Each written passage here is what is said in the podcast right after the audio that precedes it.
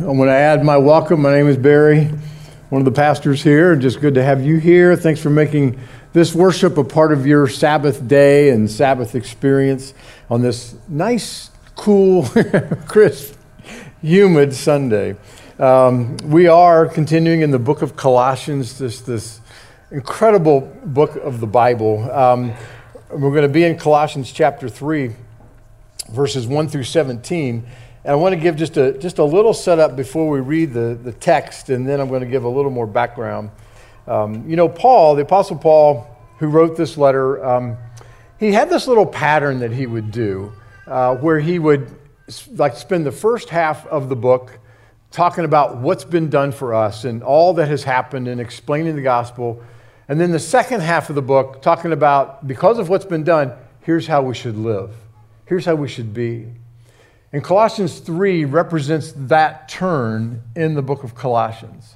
And so, where we've been over the last few weeks, we've been exploring the gospel and what it is. And, and now we're making a turn into how that should affect our behavior as we look into this. So, if you would stand and, and join me in reading this. Now, this is a longer passage, it's one that we might normally sit for. I mean, you know, we have respect for God's word, but I know it has its limits, right? we stand. Um, this one might normally sit, but because of the first phrase of this passage, we have to be standing to read this, all right? So let me read this and just read with me. If then you have been raised with Christ, seek the things that are above, where Christ is, seated at the right hand of God. Set your mind on things that are above, not on things that are on earth. For you have died, and your life is hidden with Christ in God. When Christ, who is your life, appears, then you also will appear with him in glory. Put to death, therefore, what is earthly in you sexual immorality, impurity, passion, evil desire, and covetousness, which is idolatry. On account of these, the wrath of God is coming. In these you too once walked when you were living in them. But now you must put them all away anger, wrath, malice, slander, and obscene talk from your mouth. Do not lie to one another, seeing that you've put off the old self with its practices and have put on the new self, which is being renewed in knowledge after the image of its creator. Here there is not Greek and Jew, circumcised and uncircumcised, barbarian, Scythian, slave, free but Christ is all and in all. Put on then, as God's chosen ones, holy and beloved, compassionate hearts, kindness, humility, meekness, and patience, bearing with one another, and if one has a complaint against another, forgiving one another and I just lost my place as the Lord, that's not in the text, by the way, as the Lord has forgiven you. That's probably the most important part. I'm going to write back to that. If you have a complaint against another, forgiving each other as the Lord has forgiven you, so you must also forgive. And above all these, put on love, which binds everything together in perfect harmony, and let the peace of Christ rule in your hearts, to which indeed you were called in one body, and be thankful. Let the word of Christ dwell in you richly, teaching and admonishing one another in all wisdom, singing psalms and hymns and spiritual songs with thankfulness in your hearts to God. And whatever you do, in word or deed, do everything in the name of the Lord Jesus, giving thanks to God the Father through him. Amen. This is the word of the Lord. Amen. Thank you. Please be seated. This is one of those passages uh, that I could probably pretty much say we're just going to read it over and over for the next half an hour. I don't want to mess it up. And, and the passage that, that Brad read in Titus, just that's a kicker to this. And I feel in a big way, I'm, I'm not worthy to share this. And really, in one sense, I'm, I'm not worthy even just to be up here sharing anything. But thankfully, God's grace is sufficient. And at that point, I know Eric has prayed for this in this time, but with us having just read this, and I just want to take another moment to pause and just open our hearts and our minds to the Spirit and what God's Spirit wants to say and to do and to teach in us this morning. Would you just pray with me? Thank you, God, so much for um, how you gently teach us and show us. I thank you for this passage. I thank you for the richness of this passage.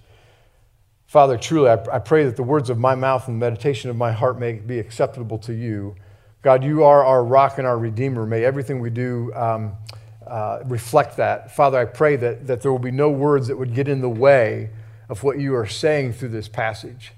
We give this to you, God. We give you our hearts. We give you our soft hearts, Father. We just ask that you would work in us what you would have to work in us. We give this to you. Thank you, Father. And let's pray this in the name of Jesus. Amen. Amen. Um, you know, the, the Apostle Paul, the writer of this letter, he, he wrote this letter to believers in the city called Colossae, thus the name Colossians. And he wrote it pretty much within 50 to 60 years of Jesus being here on earth. 50 to 60, 60 that is not long. That's a very short stretch. In fact, that's a very youthful stretch, 50 to 60 years. You know, um, so, but truly, in ancient literature, anything written within 100 years of an event is basically considered play by play from ancient literature standpoint. And here we are, we're just within a few decades of Jesus' ministry, and we have this letter that's about his ministry. So not only does that somewhat verify the events of Jesus' work in ministry, it helps authenticate the content of the letter. And, you know, that's just a bit of a, a nod to apologetics for those who like that, but it, to me, it's a helpful thing too. There are things we can know and trust and trust what's being said. But one of the things that happened, or several things that happened in those decades between Jesus' ministry and when Paul had the occasion to write this letter, is there were, be, there were many explanations and theories that were beginning to prop up, to crop up, that were attempting to explain Jesus and to explain who Jesus was and who this Jesus figure was. And, and some of these attempts were, were, were based out of things going on at the time and philosophies that were used to try to explain worldviews. And there were, there were attempts to say that Jesus was, well, he was half God and he was half man. There were other, other theories that said, well, he was a, an emanation of God. That's the Gnostic aspect. You know, he was a, a copy of a copy of a copy. God was pure, but if he's going to interact with man, he can't interact with man. So copy after copy after copy till finally we get to Jesus. He was, he was evil enough he could interact with man. You know, so that was, that was a theory. There are all these things going on. Well, one of the common threads of all these theories was just simply they were all using human terms and human systems and human traditions to try to explain Jesus. And here's the thing you can't do that. To try to do that completely misses the truth of who Jesus is, and it completely misses the power of the gospel. And this is why Paul wrote in Colossians 1, just a, a quick throwback, talking about Jesus. He's the image of the invisible God, the firstborn of all creation. Listen to this. Listen to all this in relation to maybe how they might have been trying to explain Jesus in human terms. But for him, all things were created in heaven and on earth, visible and invisible, whether thrones or dominions or rulers or authorities. All things were created through him and for him. And he's before all things. And in him, all things hold together. And he's the head of the body. He's the head of the church. He's the beginning, the firstborn from, the firstborn from the dead. And everything might be preeminent. For in him, all the fullness of God was pleased to dwell. And through him, to reconcile to himself all things whether on earth or in heaven, making peace by the blood of the cross. Any questions? That's, it's like a mic drop. Boom. There it is. That's who Jesus is. And we've, we've talked on this. Pastor Eric, I think, was preaching on that particular passage. We've, we've, we've, we've hit on that. We've hit on some of that truth. But this is who Jesus is. He cannot be explained through worldly reasoning and philosophies. This is also, I think, why Paul wrote in Colossians 2 See to it that no one takes you captive by philosophy and empty deceit, according to human tradition according to the elemental spirits of the world, not according to Christ. There's something very big that's at stake here. And it's this anything that is not Jesus, any way to try to describe Jesus, any way to, to experience Jesus, anything that is not Jesus will clog the pipeline between us and Jesus. And here's the thing it's a two directional pipeline. Because we have this pipeline between us here where we are now and Jesus where he is seated at the right hand of the Father, as we, as we just read. And if we lose sight of that pipeline, we lose two directions. We lose, We lose the power that's coming from Jesus in that spot and where he is, and the hope that comes from that, from us being able to, to know that and to live out of that truth. We also lose the redemptive work that's coming from that pipeline, from heaven to earth, as we are navigating life here on this earth. So we have the hope that's set up before us, but then we also have the power to navigate this earth, to, to be the redemptive force that God is using and doing in this earth. And I've heard it even described sometimes. One of our roles is simply we are to help to try to bring heaven here on earth. It's the Spirit that does that. You've heard us knock around this theological phrase already, not yet. We've got this great reward ready, all set and ready for us. We don't have it yet, but we get to experience it in, a, in small doses and little amounts. And if we start to clog that pipeline between us and Jesus, by trying to describe who he is or experience him in man made or human traditional ways, we will miss out and there are grave consequences. And here's the thing just as the Colossian folks had philosophies trying to describe Jesus in human terms, we have similar philosophies today. There are many theories and many things that abound that try to explain Jesus. I think this is what's led to some of the faith deconstruction stories that we've been hearing from celebrity believers, and we touched on some of that in our doubt series leading up to Colossians. Then there are those standby philosophies. You know, well, Jesus, he was a great teacher, uh, but, you know, he was just a moral teacher. He was a good social worker. Um, then there are those who might say, well, Jesus was a figure created by the apostles, and then the apostle Paul just kind of amplified that. He really is the one who created Christianity and, and created Jesus. But you know, I think that, so those abound, but there's, there's another explanation or, or theory that I think is even a little more insidious and even more common and probably more dangerous. And it's when we make an attempt to create our own faith walk in a way that might represent the least common denominator of all the circles of life that we interact with. I've done it. It's happened to me where you you kind of try to come up with this, this faith journey that might be the least intrusive, the least offensive, and a little bit watered down so that I can create this spirituality component, this component of spirituality, and I can just fit it in into any routines of life where I operate, and it's just going to fit in just fine.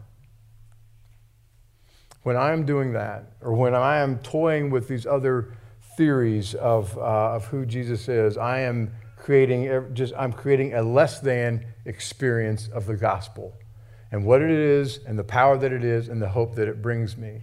I will be living life without the hope and I will be living life without the power.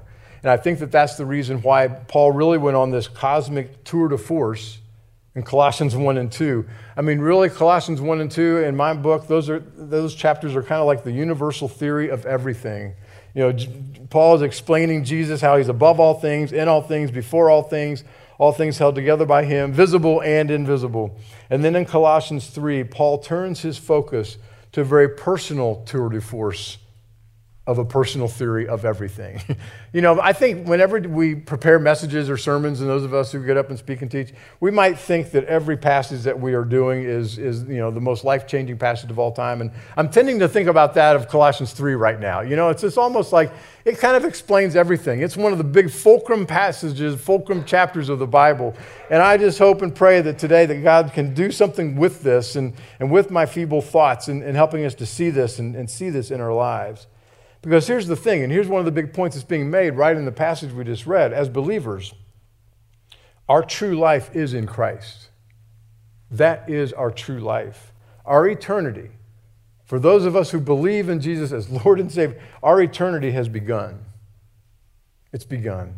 But until we get there, we, out of obedience, are to bring a version of heaven to earth but as we keep the reality of our ter- eternal glory in plain open sight, that's what keeps our anticipation of that eternal glory vibrant and fresh and alive. We have to keep that eternal glory in plain open sight, or we, or, or the, we lose the anticipation factor. And that anticipation factor is what gives us power and encouragement and motivation. Um, funny, just this week, I was in a little little meeting. Um, I, have a, I have a side gig, I guess you'd say. I work at the hospital as a patient rep. I call it a side gig. It's a, it's a full time side gig, but um, it, uh, it's not the life calling, but it's what I'm, what I'm needing to do. Patient rep, so I'm, you know, patient advocate type thing. Well, we had a little team meeting and teams meeting, and, and just a little icebreaker to the meeting uh, with, with the group I was part of. Um, the question was posed to me. We each were assigned a question. Which would you rather have? Would you rather anticipate a day off or have the day off itself? And at first, I thought, no brainer, you know, the day off. Then I thought, well, you know, that's a fair question, you know, because it's that anticipation that gets you through the hard week, you know? I mean, that's why we don't take Fridays off. That's an easy day, right? Because it's, it's the day before we're, we're away. And, and I thought, you know, so that's fair. I chose the day off. I would much rather have the day off than leading up to, but you get that. It's the anticipation of what's going to come that gives us encouragement and motivation. And, and the gospel in our lives is the exact same way. It's keeping ourselves fresh with the glory that we have to come. That's our true life. That's what gives us what we need to navigate everything that's going to be happening to us. And in this chapter, Paul tells us what we need to do while we anticipate and wait on this eternal glory. And he tells it to us very clearly.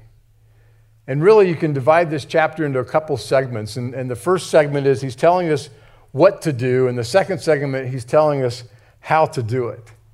And he uses some, uh, some really pretty incredibly vivid imagery and metaphors to drive home these cosmic, cosmically important points. And he is stressing to us that our real life is not here. We are not earthbound, so don't get used to it. All things that are important to us are with Christ. And the thing is, the thing is, we are chronically distracted by the earthbound. Chronically distracted.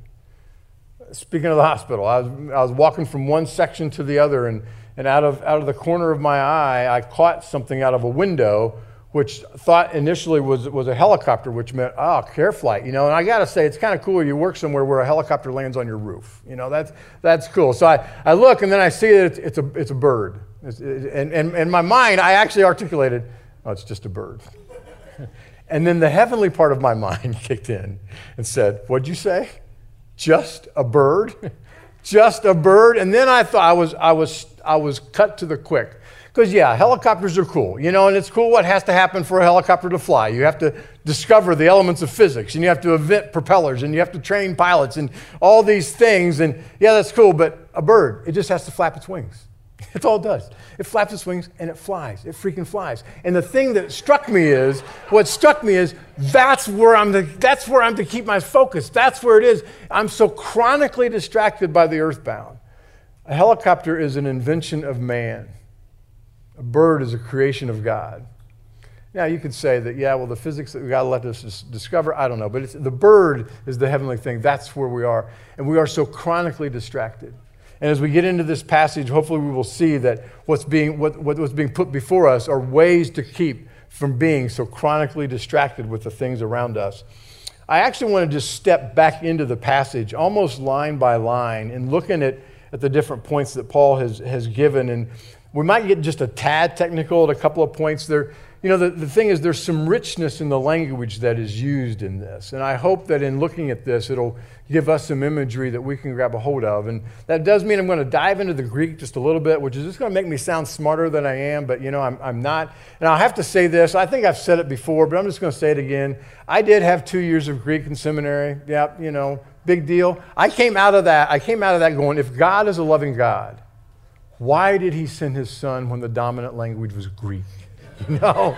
Why did he make us, force us all to have to learn that crazy language? And it's, it's one of those languages where once you get the rules down, the exceptions come flooding in, you know? And it's just one, there's more exceptions than rules.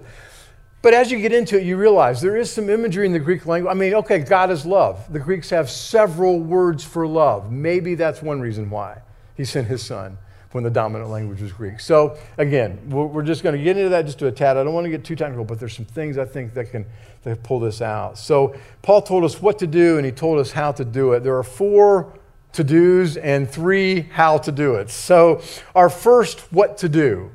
is just simply set your minds. We've touched on this a bit, but set your minds. Colossians 3 1 through 4. If then you have been raised with Christ, seek the things that are above, where Christ is seated at the right hand of God.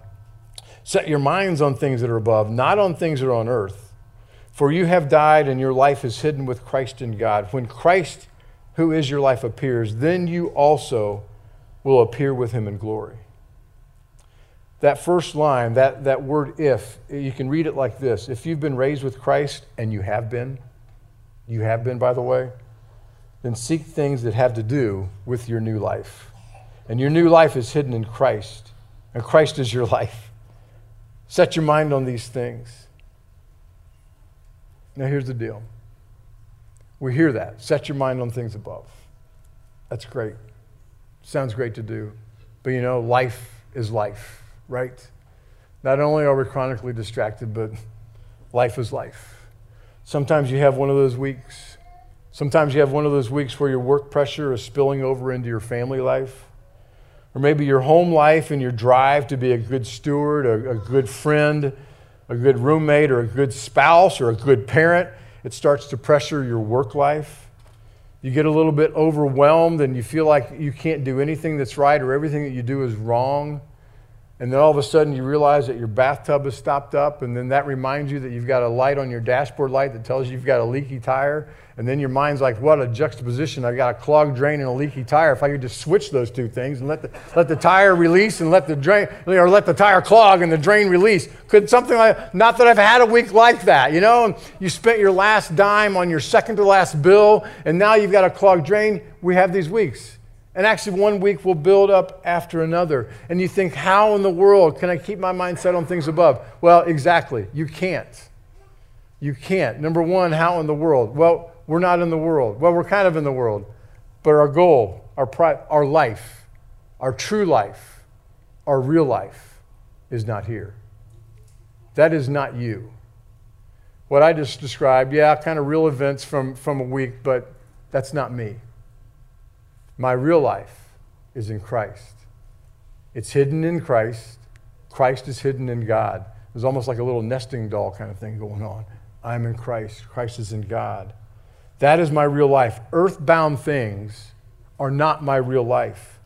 Earthbound systems of belief are not my real life. Earthbound goals that I think I need to achieve, those are not my real life. Earthbound milestones that I think I need to reach, those are not my real life things that bring me frustration, things that make me anxious, those things are not my real life. Christ is my real life. This is where we are to set our minds. And I gotta, I gotta say, I had a funny moment. I actually, that to me, that aspect, that point, that truth was an original epiphany with me just in my own study time. And it, it's kind of fired me up a little bit. I'm like, this is awesome. This is great news. This is a relief. What I'm seeing, this clogged drain is not my life. Christ is my life, who is up there seated at the right hand. I'm in him, he's in God. And then I thought, well, that's kind of cool, but maybe that's a heretical thought. I don't know. And then so I went to look at some other, you know, commentaries and, and, and I read the message. And I read the message out of, you know, Eugene Peterson wrote the message. Look at what, how Eugene Peterson translated this particular passage in Colossians chapter 3, verses uh, 1 through, or 3 through 4. Your old life is dead. Hopefully we've got it up here. Yeah. Your new life, which is your real life, even though invisible to spectators, is with Christ and God. He is your life. When Christ, parenthesis, your real life, remember, shows up again on this earth, you'll show up too. The real you, the glorious you. Meanwhile, be content with obscurity like Christ. That's your real life. That's, that's what's truly us and who we truly are. And, and that, that verb, set your mind, I try to find some magic in the word set. You know, man, is that something? Could there be something powerful? Not really. To set your mind is really, it, that word has to do with what you do with your mind, which basically, let yourself be preoccupied. Let yourself be preoccupied with the things of God. Don't be preoccupied with the things of the earth. You could think of it this way over here, we have things of the earth, we have earthbound things. Over here, we have things of heaven. We have things of Christ, our real life. We can just say, okay, here's my mind. I'm going to take my mind, I'm going to set it here. I'm not going to set it there. I'm setting it here. This is my perspective. This is where I get everything that describes and explains what I do and who I am. This is what I'm going to let myself be preoccupied with. So then, once we do that, after we've set our minds on things above, we're going to have some things we don't need. And so now it's time to kind of maybe have a proper funeral, which leads us to the next thing that we are to do. Second, to do, put to death and put away. Now, I kind of combine two things in one there, but they, they, they go together. So put to death and put away. Colossians 3, verses 5 through 8. Put to death, therefore, what is earthly in you sexual immorality, impurity, passion, evil desire, and covetousness, which is idolatry. On account of these, the wrath of God is coming. In these you too once walked when you were living in them, but now you must put them all away anger, wrath, malice, slander, and obscene talk from your mouth. That list of things, those things that we just heard and read, these things, they, they, are, they are dead to you. That's kind of what's being said. They're dead to you. Quit living as if they are not dead to you. And you might even say, quit picking at the scab. There's a temptation to react to things that come our way through our earthbound reactions. And that's what's being listed here. And, you know, here's the deal disappointment comes, regret comes, hurt comes. We, we go through loss, we go through hard things. We are then tempted when we have disappointment and frustration regret, we're tempted to get angry. We might be tempted to want to hurt someone, maybe emotionally, maybe physically, I don't know. We might want to unleash some therapeutic words. And it is funny how some words are more therapeutic than others. And yeah, I do happen to know that from experience. And if mom and dad are listening online, I'm sorry. Um, but they are. But we're tempted to, and it says obscene language. That's part of what we, that's part of our old nature. We're tempted to do that. We're tempted to react in that way those things are dead to us. Now, here's the deal I'm not proposing a, a perfect, perfect existence, but I do want us to know that our normal modes of reacting.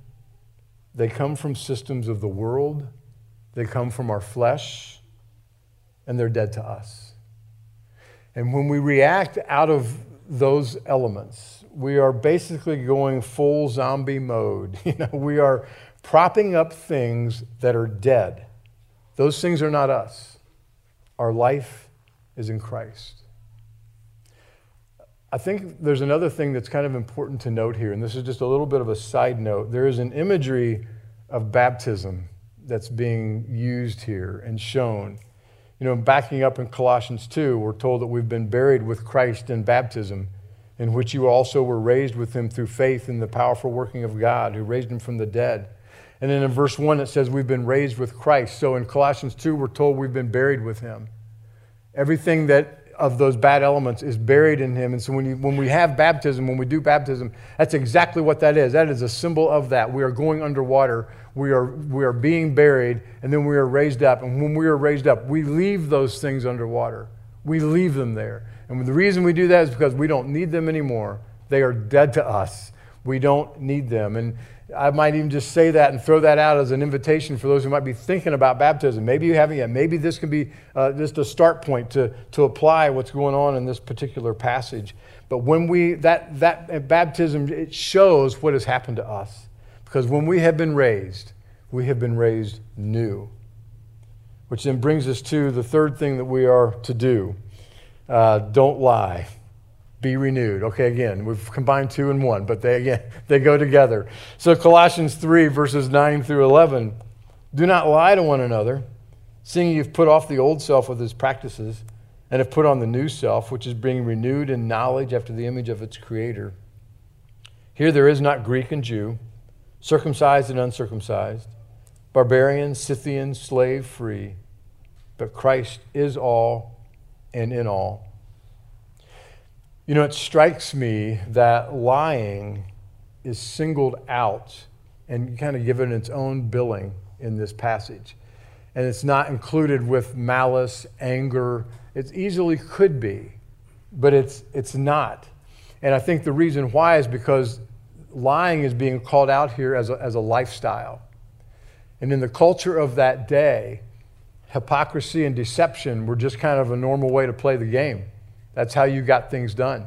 You put across something that you were not. And so you might even say what's being said here is quit your habitual lying, quit your habit of lying.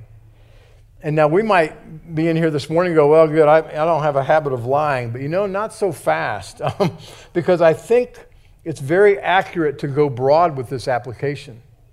Because I think here's something else we could accurately say from this passage quit putting on masks, quit projecting something that you are not, quit trying to save face when something else is your fault. Live honestly. And reason this is so important is because this is our path to fullness. This is our path to experiencing just pure Jesus the more masks that we put on, the bigger mask that we put on, the more we try to put something across that we're not, the more we run the risk of not experiencing the true transformative power of the gospel and of who Jesus is, which I think is why the second thing that we're to do is tied in with this, because you have put on a new self. But it's not just a one shot deal. This new self just isn't something that's put on and then it wears out. You've put on a new self, and this new self is being renewed in knowledge after the image of its creator. And here's the beautiful, the beautiful thing we're not doing the renewing, God is. God is doing the renewing in us. And you know, if you ever find yourself saying the phrase, well, that's just the way I am, you know, I, I got to be honest with you, that phrase really should not exist in the believer lexicon. Because when we find ourselves just saying, well, that's just the way I am, we are saying more about our faith in God's transformative power than we are in our own selfish ambitions. Because when we say that's not who I am, then we are not giving God the chance to do the renewing that He wants to do. So if you find yourself saying that phrase or feeling that in any setting, in a roommate setting when you're having discussions about refrigerator philosophy, you know, or in, in a spouse setting when you're having discussion about tidiness and clutter. Um, if you find yourself say, you know, operating in frustration with your children or bosses, coworkers, employers, if you find yourself saying, well, that's just how I am, then we have to get used to it, you need to think about this passage. And think about the fact that God is the one who is doing the renewing. And let Him renew Him in the image of Him. And this is a restoration of who we are to be and what we are to be. And, that, and, and by putting ourselves in a position to do that, again, we are experiencing as pure Jesus as we possibly can. And then it goes on to say uh, one of the ways that we ex- exhibit this renewal is when we, when we grab a hold of the belief that here there is not Greek and Jew, circumcised and uncircumcised, barbarian, Scythian, slave free, but Christ is all and in all. And that might seem a little bit non sequitur between not lying and being renewed, but the thing is, if we are all being renewed, we are all only seen through the blood of Jesus. That's how we're seen. There are no barriers. You know, the, the areas that were listed here, the categories that Paul listed, were, were distinct categories that were thought of back in that culture, in that time. That's how they thought. For Jews, you're either a Jew or you're a Gentile. For Greeks, you're either Greek or you're non Greek. He mentions Scythians. Those were barbarians. They were basically enemies to everybody at one point in time. And, and but Paul's like, this is, this is now all pulled together. There are no barriers. And you know, all of us, we're probably fairly, you know, uh, progressed in our thinking and feeling, and we may feel we have no prejudice. And we, as we look at this list, we may feel like we don't have, you know, racial prejudice or these kinds of things, and, and we may not. And, but we might, we might know it, but there are some things I think we are prejudiced. And if I were to make my own list of, of, what, of barriers that I might tend to, um, to use, and I need to think this way in God's kingdom, there's not lazy versus motivated, there's not funny versus not funny. There's not needy versus independent. You know, sometimes I think I have a bias and a prejudice toward certain situations and people in God's kingdom that all comes together. The reason it all comes together is because we're being renewed in the image of our Creator. Christ is all and in all. Christ is our life. And when I see it that way and believe it that way, that's how I see people. That's how I see the segments and the sections around me. And then a fourth thing that we are to do, and Brad has, has introduced this and alluded to this, we are to put on. And here you might see, so in Colossians 3, verses 12 through 13, Put on then as God's chosen ones, holy and beloved, compassionate hearts, kindness, humility, meekness, and patience, bearing with one another, and if one has a complaint against another, forgiving each other as the Lord has forgiven you, so you must also forgive. I would like to think that this might be kind of the money passage of this particular chapter. Um, and you may have noticed there's a little bit of a change in direction with this passage.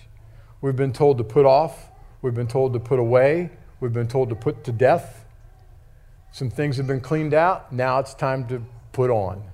Now it's time to fill it back up. You've taken away the old, you've taken away the decay, you scraped out the decay, you're ready to put new in. You scraped out the old caulk, you're ready to put in the new caulk. So now here's what we put on. Here are things that we add to our life and to our hearts and to our minds.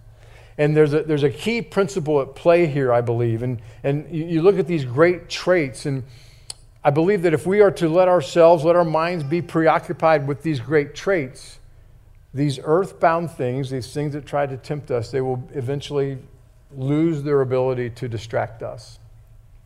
I actually had an opportunity to, uh, to put this into practice a few weeks ago. Um, we went to the Newport Aquarium um, and about a month ago, and I don't know if anybody's been there. It's a great little place, and and we're all we're prepared to go down. We've been we've, we've made our lunches. We're going to try to do this on the cheap, and and we're, we're going to have our lunches down there. And but you know we're going to we're going to take in the whole thing. It's going to be about a three or four hour deal. On our way down, Jessica's reading our plan your visit part on you know online, and that's kind of how we do it. that's how we plan our visit. On our way down to the visit, we read about the visit. And on the visit, it says you are to take no outside food into the aquarium. I'm driving. I'm thinking, oh wow, huh, this is going to we're about three or four hours. I had an early breakfast. This is going to be a long stretch, long stretch without food. You know, we're, and we're going to try not to buy anything at the snack thing. And then I thought I'd already been looking at this passage and, and, and trying to ingest it, and I thought, well, okay, let's let's try this. Let's try this out. So I'm going to this big aquarium that has these big, giant, great creatures, creatures that are created by God. I'm going to let myself be obsessed with them to the point that if I get hungry, it's not going to matter. right? If, if I get hungry, it just won't matter. So that's, that's what I'm going to do as I'm driving along. And so we, we, we get there and, and we get started. And, and it is a, it's an incredible place. And, and it has these incredible creatures and fish. And, and of course, a hunger pain would come every once in a while. The wild thing about a hunger pain in the aquarium, what you think about are like Red Lobster, Captain D's, you know. That's what's kind of going through my mind. And, but I kind of knock that out and, and uh, just keep on, keep on going. And uh, I keep going. We're going through, having a great time. We get to the end. And of course, the end finishes in the cafe, you know, and then which goes to the gift shop. They want to make sure you're going to buy some things. So we're in the cafe, and, and I look at my watch, and it's like 1230. And it's deep into lunchtime. I'm like, I did it. I did it. It works. And, and then Jessica, being the all prepared mom, did have some Larabars, you know, some little food energy bars. Those don't count as food, so you can take those in. So, and I thought, oh, this will be good. Now I thought, wait a minute, I'm going to stick with my analogy. And I'm going to stick with my plan. I'm going to wait till I get to the van and, and have lunch. And I'm going to, I'm going to keep letting these heavenly creatures, you know, uh, distract me. And, and then I thought, ah, it's just an analogy. Have the Larabar, you know. So I did and had that. But it was true. It worked. Those great sea creatures and little sea creatures, man, they have everything in there. It kept me distracted. It kept me obsessed. And I was able to do that without even really thinking about food, except again for the red lobster and the Captain D's thought every, every once in a while. But I really believe that that's, what, that, that's the pictures being shown us as we put on these new things, as we put on compassionate hearts and kindness and humility, we don't have room for those things that are dead to us. There's not room for it. And eventually we'll realize there's also there's no need for it. I'm going to put this on, I'm going to put it on like a new coat, and I'm going to wear it like a new coat. And that's the, the wearing of garments is, is what's being described there when we put off and we put on. And one of the biggest things about this, there, there, there, are two big things I think that are in this. And one of the biggest is when, when we're told to forgive as the Lord has forgiven us. And so as we think about compassionate heart, humility, kindness, meekness, then we get to that one forgive as the Lord has forgiven you.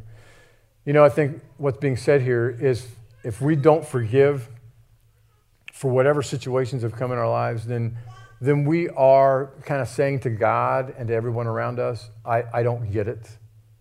I don't get what's been done for me. Because it says, forgive as the Lord has forgiven you.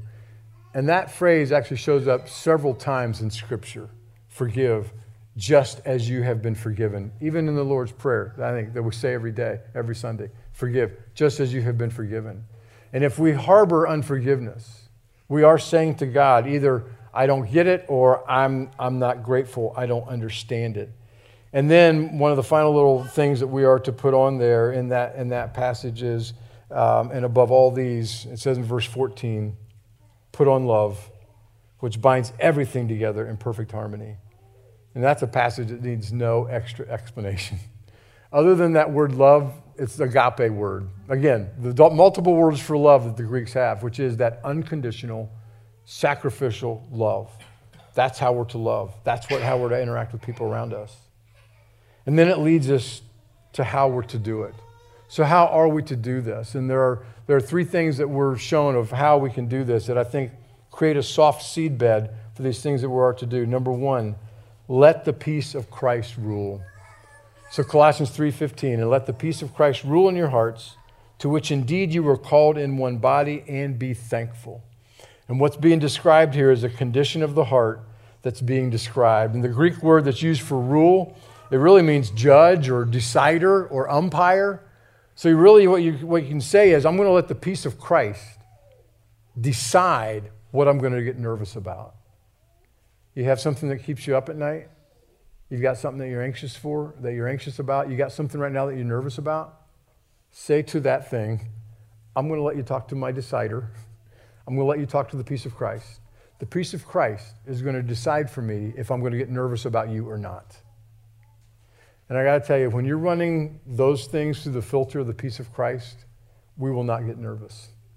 We will, we will have a peace that, again, passes understanding. Let that rule in your heart. Let that be where things go through that try to make you nervous or anxious. And then a second how to uh, that we are to do let the word of Christ dwell. Uh, verse 16 let the word of Christ dwell in you richly, teaching and admonishing one another in all wisdom, singing songs and hymns and spiritual songs with thanksgiving in your heart, in your hearts to God. That word dwell as in dwell in you richly. It connotes a familiarity. Do you remember those times as a kid when you'd go to a friend's house and first time you're at the house and you might be a little bit nervous about the house, like you don't know how some of the toilets might work, or um, you know there might be some different rules. You don't know if you can take food in certain rooms, and you just have no familiarity with the house. Then think about those houses you went as a teenager that you went to over and over and over again, and you were more familiar with that house than you were with your own house, maybe. You knew where the snacks were, you knew where the things were in the fridge, you knew how the toilets worked, you, know, you knew all these things. Or think about that friend you have that where on a moment's notice you can drop everything and drive a cross country trip across country. That's the kind of familiarity that's being described in this passage.